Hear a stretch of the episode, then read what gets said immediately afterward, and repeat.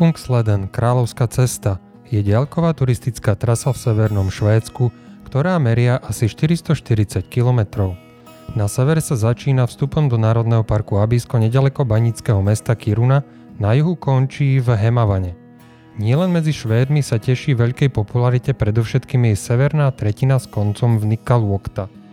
Tam sa každoročne koná aj turistické podujatie Fjellraven Classic – Trail prechádza popod najvyšší vrchol Švédska Kebnekaise, ako aj cez tri národné parky, cez známe Abisko či Sarek, či menej známy Stora Sjöfallet Stormorke.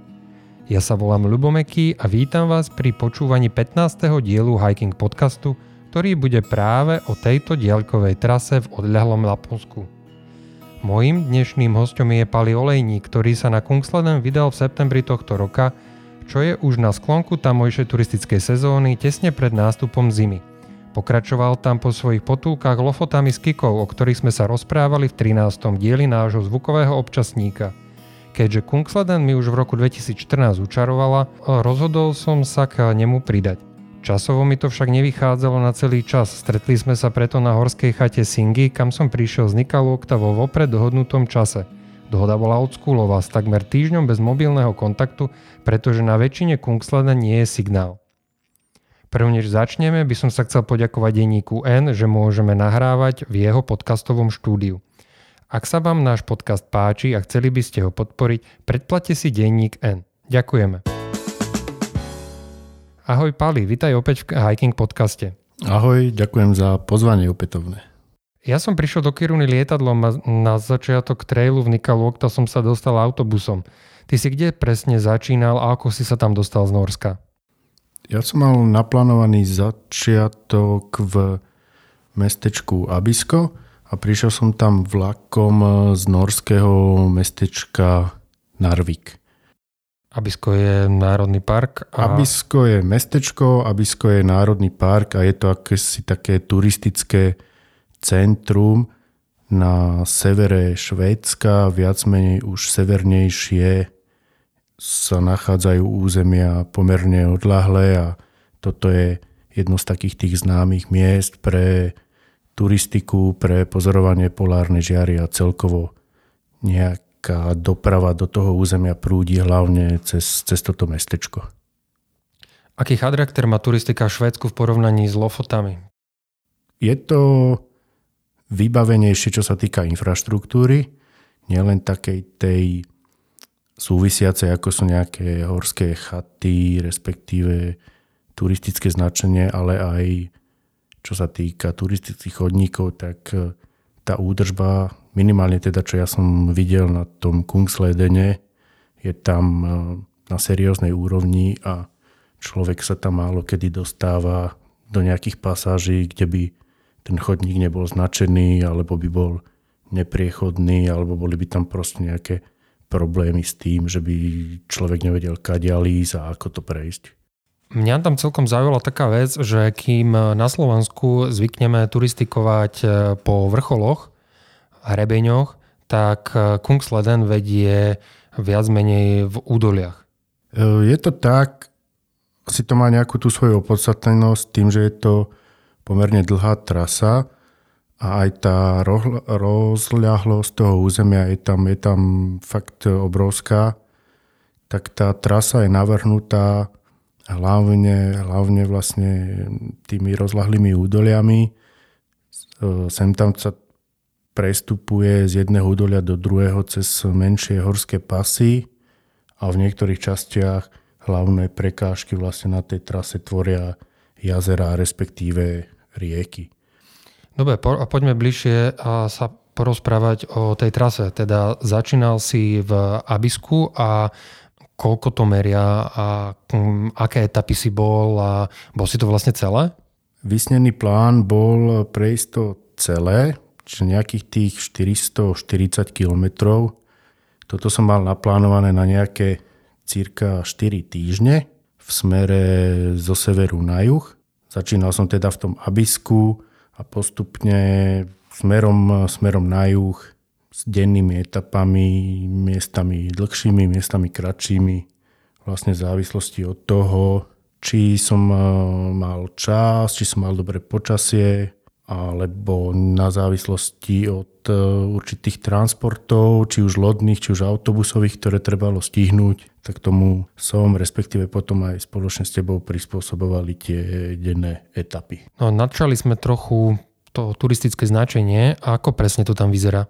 Turistické značenie je pomerne jednoduché. Je to značené červenou farbou. Sú to len jednoduché červené pásy, či už na stromoch alebo na skalách čo je také možno zaujímavé, tak treba si tam miestami dávať pozor na súbeh so zimným značením, ktoré je niekedy vedené vlastne po, tý, po tom istom chodníku, respektíve ceste, ako letné, ale v niektorých pasážoch sa, pasážach sa odkláňa s tým, že je vedené aj cez územia, ktoré sú v lete podmáčané, respektíve sú to rieky a jazera, ktoré sú v zime zamrznuté, tak to zimné značenie vás môže naviesť do miest, ktoré v lete sú pomerne čas, ťažko priechodné. Ako je to tam celkovo s priechodnosťou a s kvalitou no, turistického chodníka? Ty si spomínal na Lofotoch, že miestami ste sa vyzúvali, lebo nemalo zmysel to v topánkach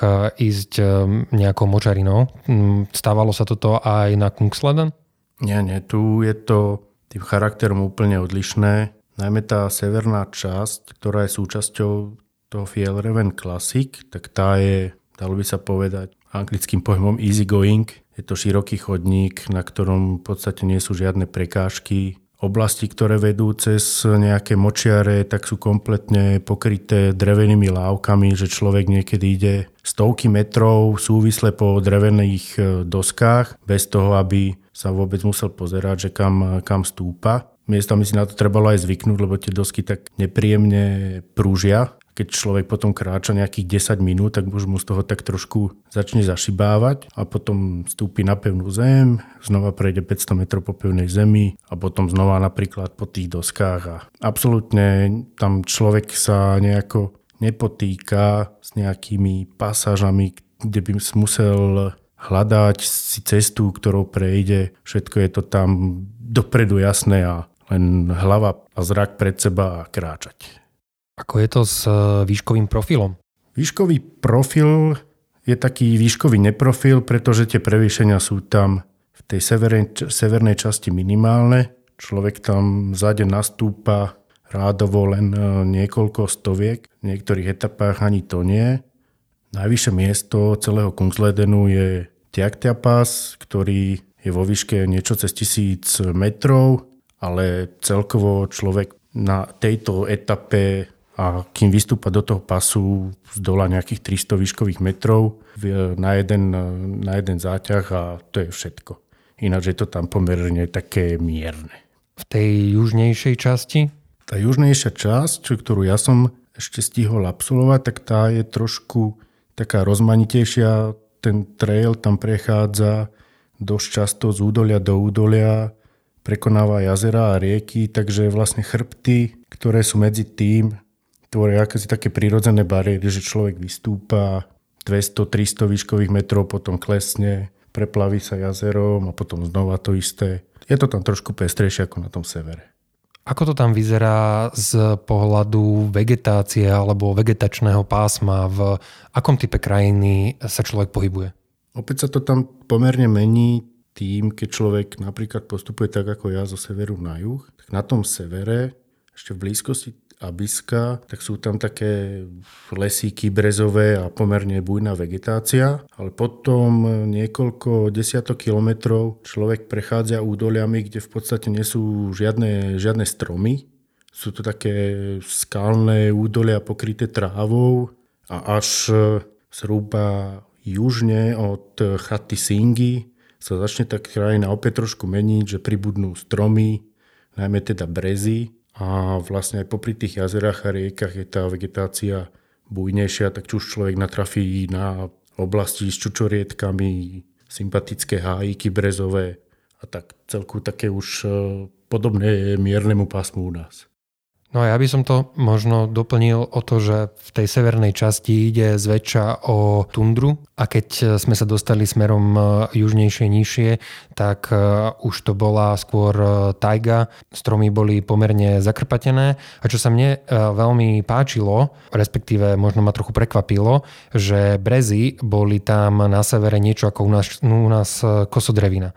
To znamená, že keď sme schádzali z nejakého vrchu smerom e, dolu, tak prvá vegetácia, ktorá bola, e, boli e, práve zakrpatené brezy a tie až potom neskôr prechádzali do ihličnatého smrekového lesa a to je pre turistu zo Slovenska trochu také prekvapivé, že najprv listnatý lesík a až potom, potom hustejší ihličnatý les.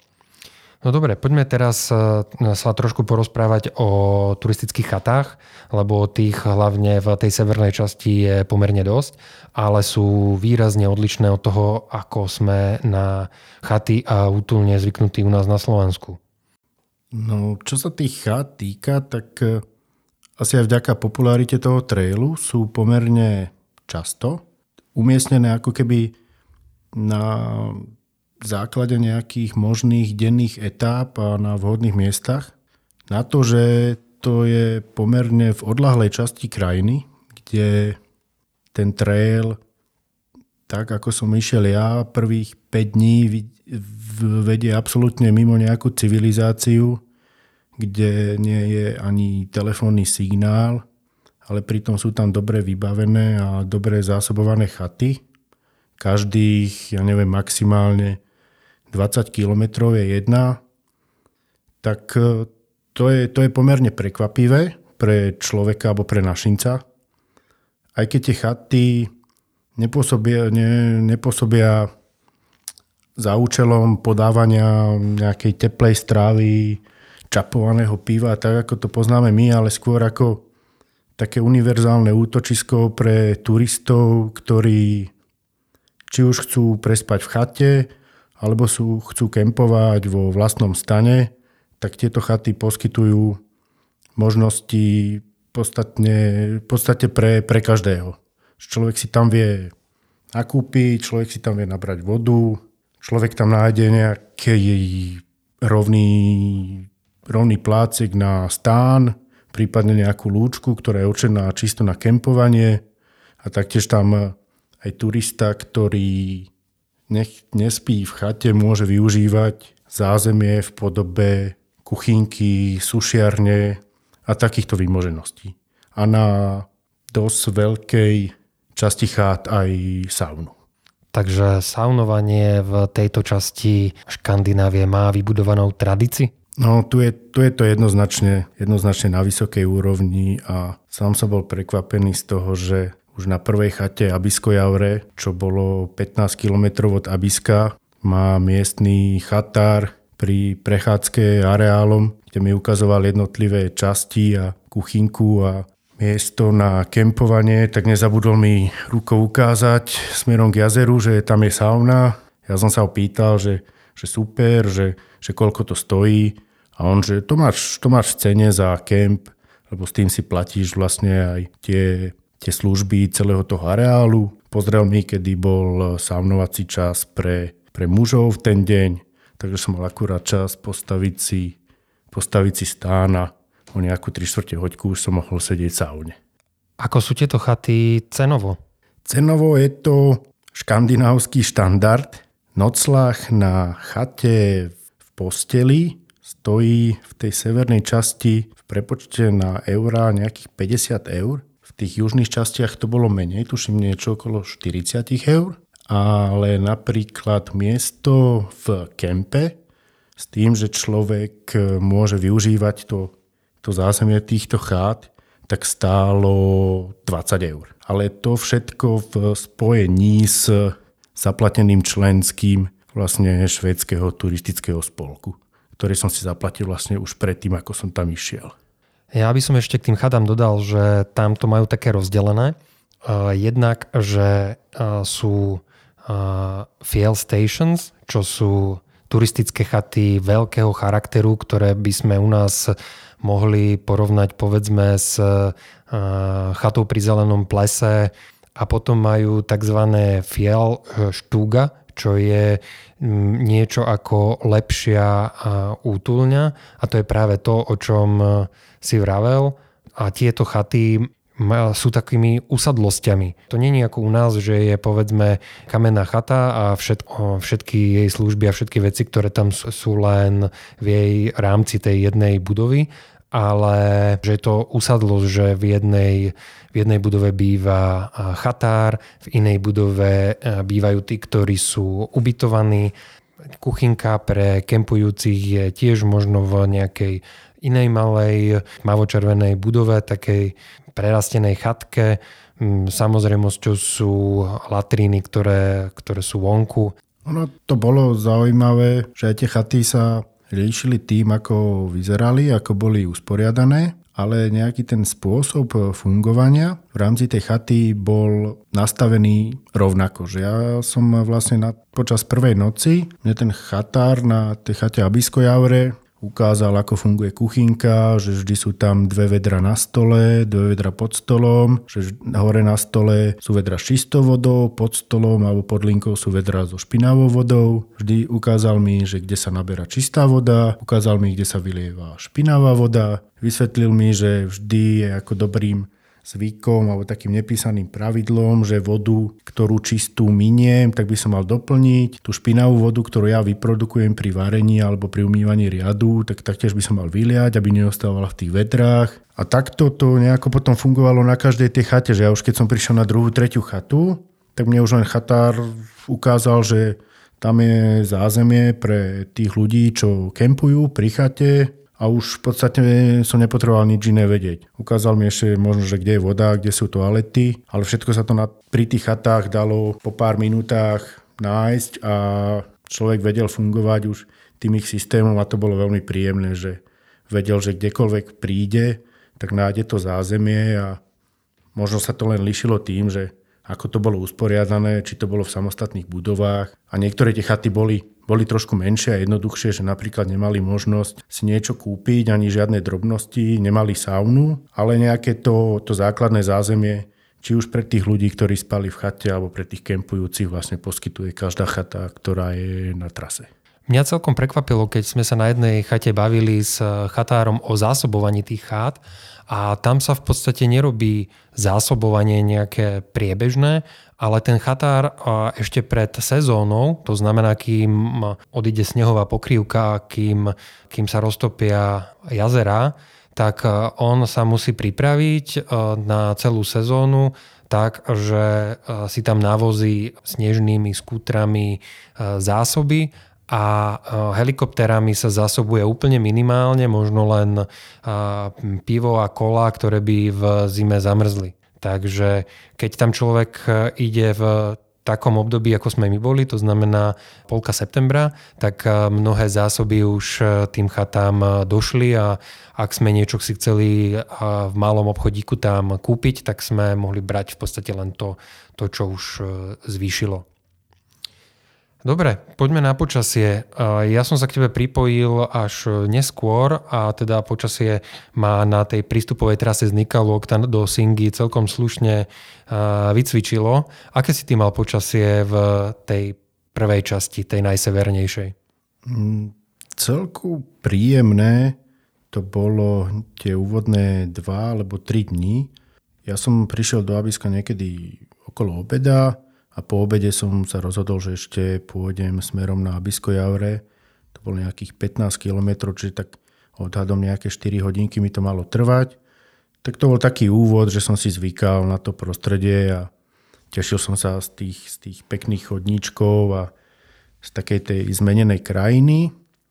A potom ďalší deň, to bol hneď taký deň na privítanie, že takmer celý deň svietilo slnko, príjemná teplota, možno okolo niečo 15 stupňov bez vetrie, takže tam som si to užíval, že som išiel v tričku, vo vyhrnutých nohaviciach.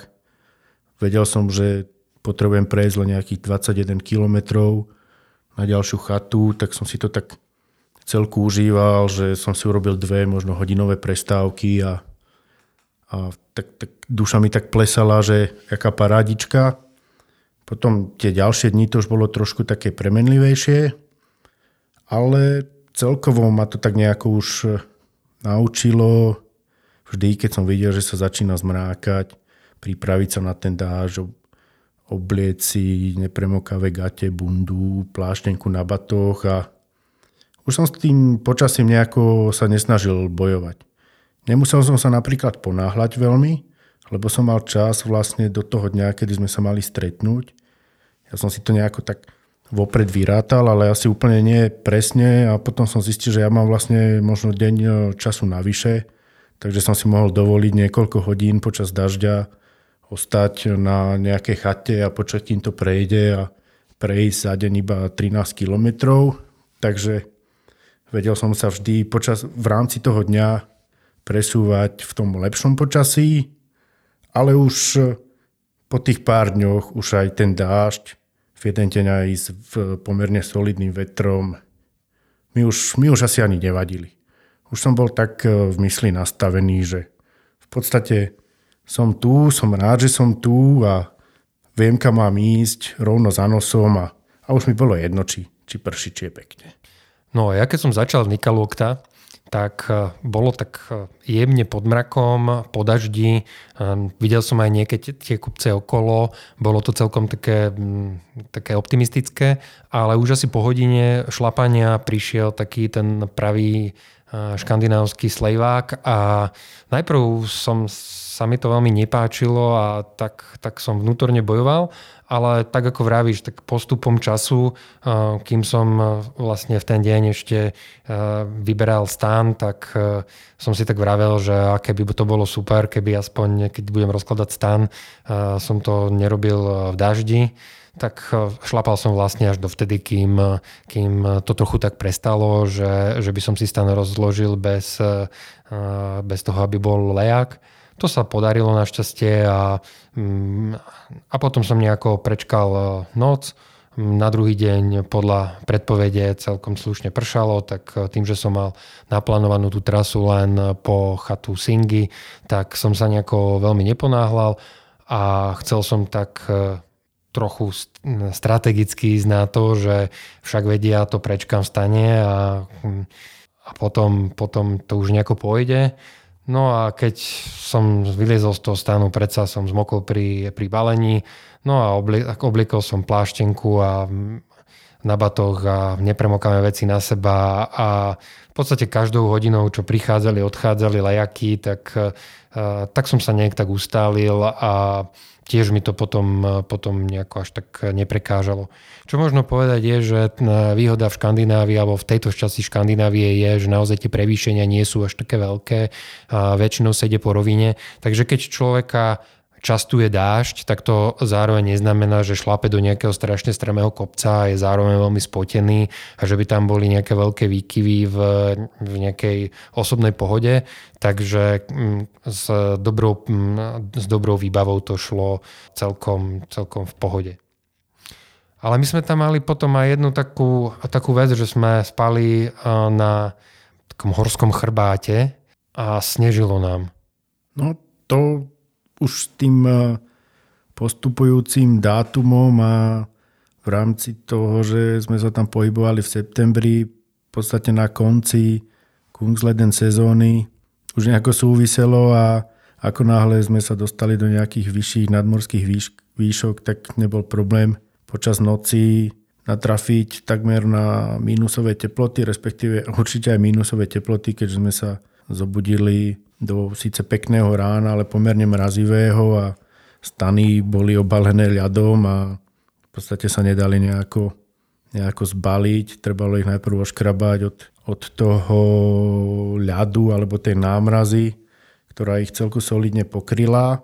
Potom cez deň síce vyšlo slniečko, bolo krajšie, ale na druhý deň napríklad znova snežilo a išli sme pol dňa v hustom snežení, v takom, v takom mokrom snehu kde už ten sneh pokryl aj ten chodník, aj tie, tie dosky alebo lávky, ktoré prekonávali tie močaristé pasáže, tak boli pod vrstvou snehu a stali sa vďaka tomu celkom šmiklavými, takže to, čo dovtedy pohyb po chodníku uľahčovalo, zrazu sa stalo pomerne nebezpečným a trebalo si tam dávať pozor. Ale ja už som to tak nejako bral, že však už není sa čomu diviť.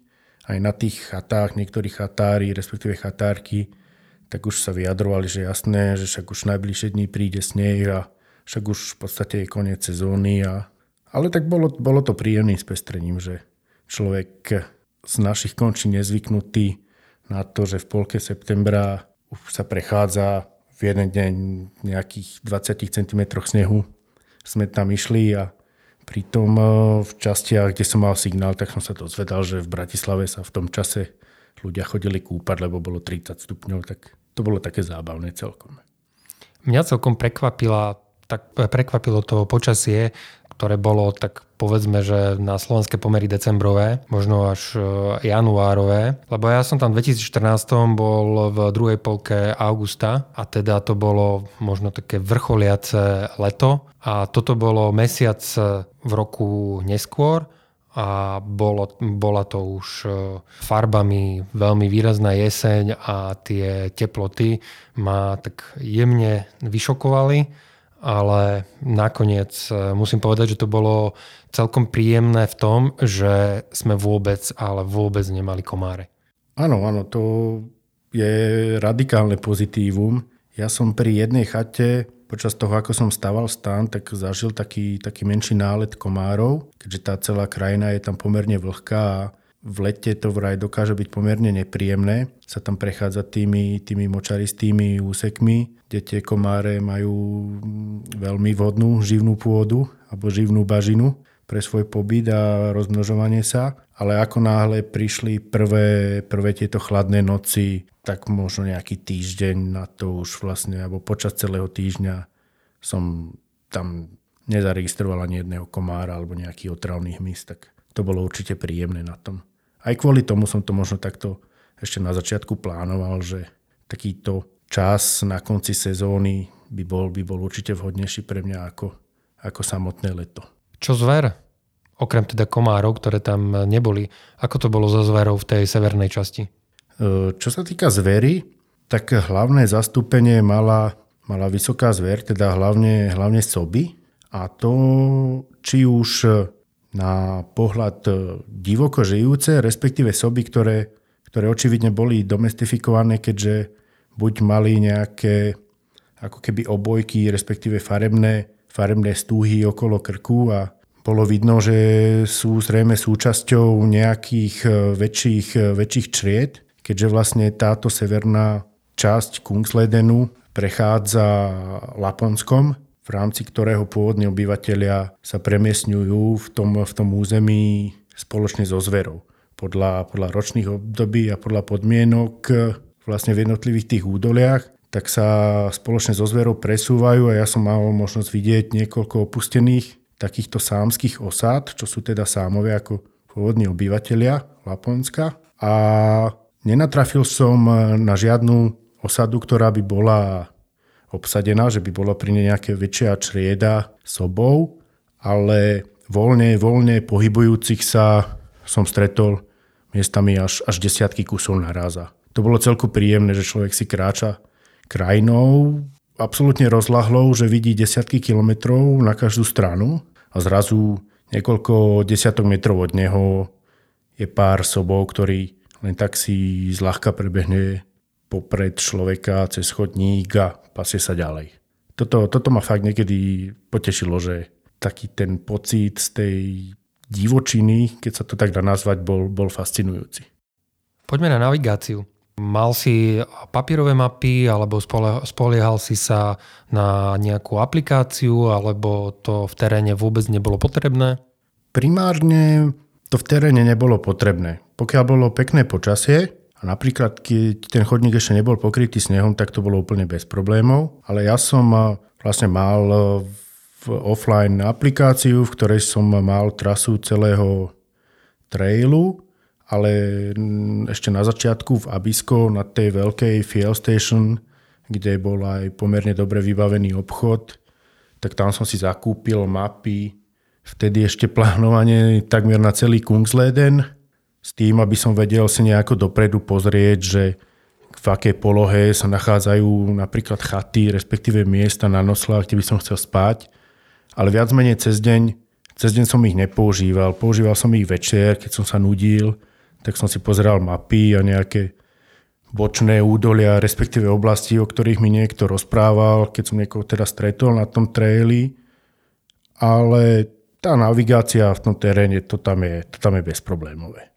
To je vlastne aj môj nejaký postreh, že, eh, že v podstate to nejako veľmi ani nie je potrebné, lebo aj na traily od Nikalokta smerom na Singi okolo eh, Kebnekaise Fail Station. Eh, jednak je to dosť frekventované a za druhé sú tam, je tam veľmi dobré značenie, či už to zimné alebo letné a tá krajina je tak rozlahlá a všetko úplne perfektne vidieť, že, že vy v podstate vidíte, kam idete a, a keby, že vy e, odbočíte od chodníka, tak e, to v podstate nie je vôbec žiaden problém, respektíve e, ten chodník, keď ide cez močaritejšiu oblasť, tak radi využijete lávky a, a tie vás vlastne dovedú aj k mostíkom cez nejaké rieky a potom k jazerám. Pri tých jazerách by som sa asi pristavil, lebo keď sme plánovali tú druhú časť, ku ktorej som sa ja pripojil, tak mal som to nejakým spôsobom rozrátané, pretože som sa potreboval stihnúť vrátiť e, do Lulea, odkiaľ som potom letel a nejak mi nevychádzalo na nejaké dni k dobru a celkom, celkom problematická vec boli, e, boli prevozy cez jazera.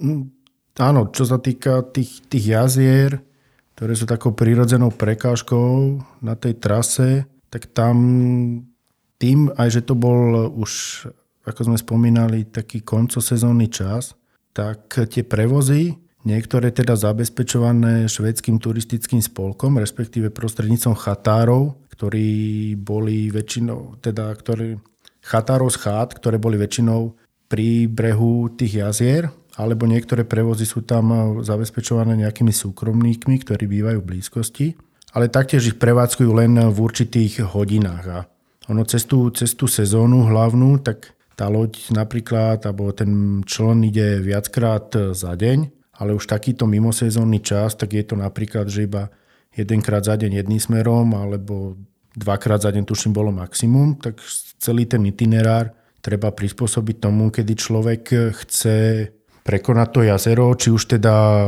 po obede, na konci etapy alebo hneď ráno na začiatku etapy. Mm, v rámci tých, tých presunov je aj možnosť e, tie jazera pádlovať e, svoj pomocne, kde na oboch brehoch toho, pre, toho presunu sú umiestnené loďky s pádlami, no niektoré tie jazera sú pomerne, pomerne rozlahlé a keď tam netrafíte príjemné počasie, ale napríklad veterno a teploty niekoľko stupňov nad nulou, tak stráviť posediačky pol hodinku, hodinku na loďke je, môže byť celkom nepríjemných a hlavne teda, keď natrafíte na tom brehu, na ktorý prídete iba na jednu loď a vy musíte vlastne zabezpečiť to, aby tam tá loď bola aj pre niekoho, kto príde po vás, tak je potrebné preveslovať na druhú stranu jazera. Tam e, budú loďky dve, jednu si zapnete, preveslujete naspäť, ukotvíte ju na breh a potom sa vlastne preveslujete aj s vlastným batohom opäť na druhú stranu, takže človek musí absolvovať to jazero trikrát a keď na to nie sú podmienky, tak to nie je žiadna romantika. Áno, človek si môže zabiť kľudne aj pol dňa a na konci tejto etapy byť tak vyflusnutý, že že už nepomýšľa na ďalších nejakých 15-20 kilometrov, ktoré by ešte mal prejsť. Takže my sme vždy radšej volili tú formu prevozu motorovým člnom. Potom ešte z takéhoto dopravného hľadiska a časového najmä bola problematická vec, že, že ten trail na jednom mieste je prerušený a treba absolvovať asi 30 km autobusom. Je to z, od chaty Vakotaváre k chate Salto Luokta a cez bežnú turistickú sezónu chodia dva spoje. Jeden niekedy okolo 10. a druhý okolo 14.30. ten o 14.30 ale už v septembri nechodil, čo som pri prvotnom plánovaní úplne nevedel a úplne krásne to vychádzalo s našimi etapami práve na ten 14.30, lenže my sme museli stihnúť ten skorší. Takže ten deň predtým sme museli oveľa viac šlapať a nakoniec kempovať vo vyššej nadmorskej výške, kde nás potom nakoniec chytil aj taký mrznúci dážď a ráno sme mali námrazu na, na stanov, že sme to museli škrabať ako, ako keď je námraza na aute. To bolo také prekvapivé. A zároveň na tom prevoze e, autobusom bola taká dobrá vec, že asi v polovici má ten autobus e, prestávku pri takom obchode, kde sa dali uh, dokúpiť zásoby. Takže keď to človek toto ide, tak jednak sa môže spoliehať na, na to, čo nájde v chatách a takisto na tento obchod a minimálne tá prvá polovica, ktorú vlastne absolvoval Pali a ja možno nejakú menšiu časť, tak e, toto je zóna, kde naozaj netreba so sebou nosiť e, všetku stravu. A ja som teda mal všetko, všetko so sebou a tým pádom som len zbytočne veľa ťahal, lebo nakoniec tá strava tam nebola až taká drahá, ako som očakával v podstate tá expedičná strava stála veľmi podobné peniaze e, tam v, na turistickej chate, ako stála e, tu na Slovensku, takže som tým nejako veľmi neušetril. Dobre, ešte by som sa vrátil k vybaveniu. Mal si niečo špeciálne, čo by si odporučil, že, že sa človeku na takejto trase naozaj zíde? Špeciálne ma nenapadá nič v tom čase, keď som tam bol ja. Možno celku vhodnou pomockou napríklad v lete môže byť napríklad sieťka proti hmyzu alebo nejaká prikryvka hlavy spojená aj so sieťkou. To si viem predstaviť, že pri nejakých dotieravých komároch by mohlo byť osožné. Ale inak v podstate ja som išiel s vlastným, s vlastným stanom, jednomiestným, 60-litrovým batohom, turistické paličky. Trošku som sa obával toho, že som mal nové topánky, ktoré som si kupoval len deň predtým, ako som na tom treku začínal, lebo som staré vlastne už nemohol používať. Takže to bol jediný otáznik, ktorý možno na začiatku cesty ma tak, ma tak trápil, ale na, na, našťastie tieto pánky sa úplne perfektne rozchodili a, a boli, musím povedať, asi celku náhodnou, ale takmer ideálnou voľbou do toho terénu. Tie tie chodníky sú, sú pomerne jednoduché, ale sú aj pomerne tvrdé. Dosť, dosť veľa sa tam ide po skalnom teréne, takže niečo s trošku pevnejšou podrážkou. Nemusia to byť úplne vysoké topánky, pevné. Hlavne, aby tá podrážka čo to vydržala. Už to, na čo je človek zvyknutý z našich podmienok, je, je využiteľné aj tam. Nič, nič asi špeciálne netreba a v rámci napríklad tých väčších fiel stación sú obchody, ktoré sú vybavené aj vlastne takýmto základným turistickým vybavením, čiže človek si vie nejaký nožík, rukavice, čapicu, ponožky a takéto menšie veci. V podstate všetko okrem možno batohu a topánok dokúpiť v prípade núdze a taktiež čo sa týka potravín, prípadne nejakých súrovín na varenie. Tak či už na tých menších chatách alebo na tých veľkých fielstesion sa to dá v pohode zohnať všetko. Ešte možno dobrý tip je, že na tých eh, fielstation, ako je povedzme Salto Luokta, je dobré rátať s ubedom. Pretože uh, není to drahé. Pri, uh, pri členstve v, mm, v tom turistickom spolku je tam ešte aj celkom pekná zľava a po už niekoľkodennom e, putovaní, kedy som jedol v podstate len expedičnú stravu, tak bolo veľmi príjemné si dať e, čerstvý chlieb a pečivo. To, bolo, to, bol úplne, to bola úplne mega vychytávka. Myslím, že Pali mu to niekto na trase, nejaký iný turista povedal, že toto je super vec a teda využili sme to a bolo to výborné. No, to, to bolo jedno z takých tých e, zistení a potvrdení toho, že človek niekedy ale respektíve nikdy nemôže lutovať svoje rozhodnutia. Ja som sa úplne z vlastnej blbosti musel vrátiť na jednu chatu, kde som sa potom rozhodol chvíľu počkať, lebo sa mi zdalo, že bude pršať. Aj keď som tam zabil zbytočne možno niekoľko hodín, ale stretol som super ľudí v ten deň. Aj konkrétne jedného týpka, ktorý mi povedal, že keď idem smerom na juh, takže napríklad Saltolúokte, že tam musím sa ísť naobedovať, že za nejakých 10 eur niečo, čo na švedské pomery vôbec není veľa. Sme mali obedový bufet takmer v štýle zjedz koľko vládzeš a, a ozaj, ozaj ako zmena po tých všetkých kuskusoch a cestovinách a sušenom mese si dať zrazu čerstvý chlieb alebo bagetu s maslom, tak to, to človek pokreje aj na takejto maličkosti zrazu. A bola tam aj strukovinová polievka, to to bolo úplné nebičko v papulke. No a to ja strukoviny nemám rád veľmi, ale tak keď si môžete nabrať teplú polievočku bez toho, aby ste ju museli vy sami pripravovať ve šuse, tak za ten luxus to stálo. Ešte celkom zaujímavá vec pri týchto chatách je, že v kuchyni sa nachádza plynový varič, taký, taký väčší, je tam aj nejaký riad Takže ak sa niekomu podarí si to kompletne celé alebo nejakú časť tejto trasy naplánovať e, po chatách, tak ani veľmi nemusí využívať e, vlastný varič. My však tým, že sme kvôli itineráru museli spávať aj mimo chát, tak e, sme toto so sebou mm, jednoznačne nosili, lebo večerný čaj a večerné varenie, že proste na, na studeno som to aspoň teda ja nebol vôbec ochotný dávať, čo sa ukázalo ako správne rozhodnutie, lebo pri teplotách okolo 2-3 stupňoch e, by to nebola žiadna sláva. Ešte by sme sa možno mohli trochu povenovať vode, že ako si tu vlastne ty Pali hovoril v tých lofotoch, tak aj tu na Kungsleden platí, že viac ako liter zo sebou človek nemusí nosiť, lebo voda je všade. A výbornej, konzumnej, chuťovej kvality.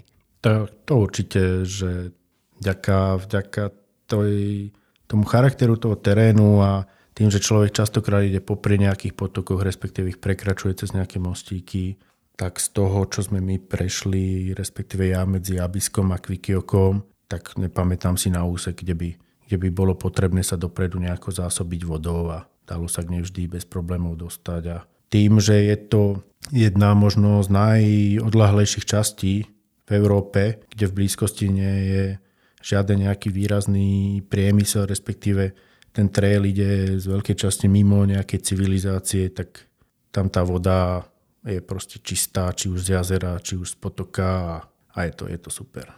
Ktoré miesto z celej tejto trasy tebe najviac utkovalo v pamäti a ktoré sa ti asi tak najviac páčilo? Čo by si odporučil, že, že turista na tejto trase nesmie minúť?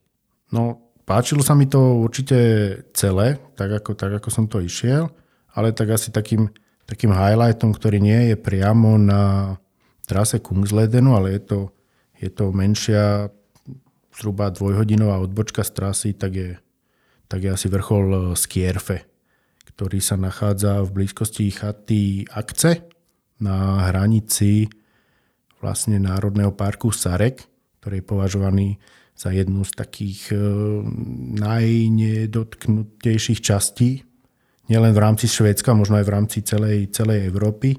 Tak tento vrchol nad, nad deltou vlastne riek vytekajúcich e, z údolí z tohto národného parku bol, bol určite takým highlightom, aj keď sme sa tam štverali hodnú chvíľu a miestami možno po kolená v snehu, tak ten, ten výhľad a ten pocit na to, keď sa človek pozerá na neskutočnú krajinu a na rozvetvenú deltu rieky vtekajúce do jazera, tak to bolo, to bolo určite jedno z tých, z tých najmiest asi na trase. Ale nezatracoval by som ani žiadne iné. No ja sa musím priznať, že mne sa na to skierfe vôbec nechcelo.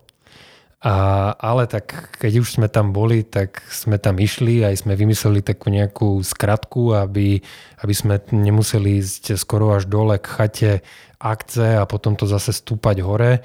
To nám zase poradil nejaký pocestný a bol to, mm, bola to dobrá skratka, ale tam sme mali akurát nejakých 20-30 cm čerstvého snehu, úplne nenosného, takže videli ste e, pekný rovný terén, ale každý jeden krok e, to krútilo nohami a ja som tam aj spadol a niečo som si trochu s kolenom spravil, takže nie úplne som e, ocenil tento e, výšľab, ale keď sme boli hore, tak e, to bola sánka dole šéfe. Úplne, že krásne miesto. A vlastne dá sa povedať, že toto bol náš jediný mm, vrchol kopca, na ktorý sme počas tej trasy išli.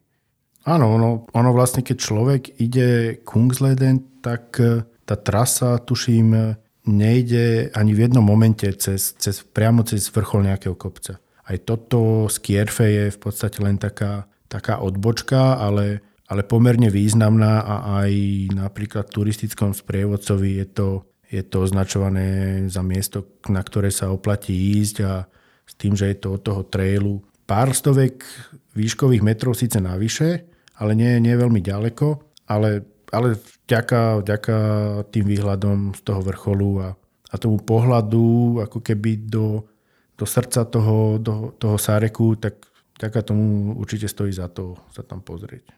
A čo chaty? Ktorá sa ti páčila najviac? Chaty... Alebo bolo ich veľa. Bolo ich, bolo ich veľa. Asi ich aj nebudeme menovať, lebo to, no, to by si uh, posluchači ani nezapamätali. Ale skús vypichnúť. Tak ono, páčili sa mi aj také chaty, na ktorých som nespal ale asi z tých, na ktorých som spal, tak to bolo asi Alesjavre. To bolo veľmi zaujímavé aj celkovou atmosférou, ale asi aj tým, že akých, akých ľudí som tam stretol. Tam to bolo príjemné. Určite Kajtumjavre, to si pamätám, lebo tam bol super, super chatár a volal som odtiaľ cez satelitný telefon domov. Saltoluok to ako veľká fuel station, ale ale veľmi príjemná, stará, ručne tesaná drevená stavba, čo ma ako fanúšika takéhoto remesla tiež celkom zaujíma a potešila ma aj návšteva. A určite aj chaty ako, ako akce a, a parte na brehu jazera boli, boli nádhernými miestami, ale na týchto posledných dvoch menovaných som napríklad nespal.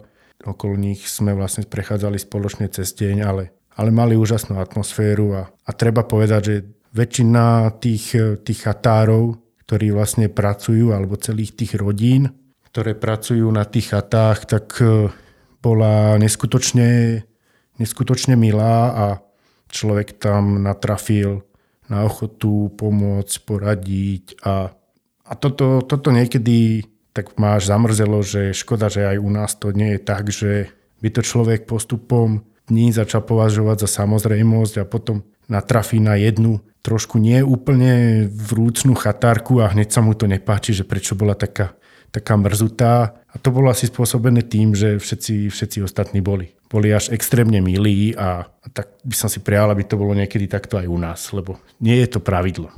Mne sa veľmi páčilo na tých chatách, že keď som prichádzal, tak ma väčšinou vítal chatár, chatárka.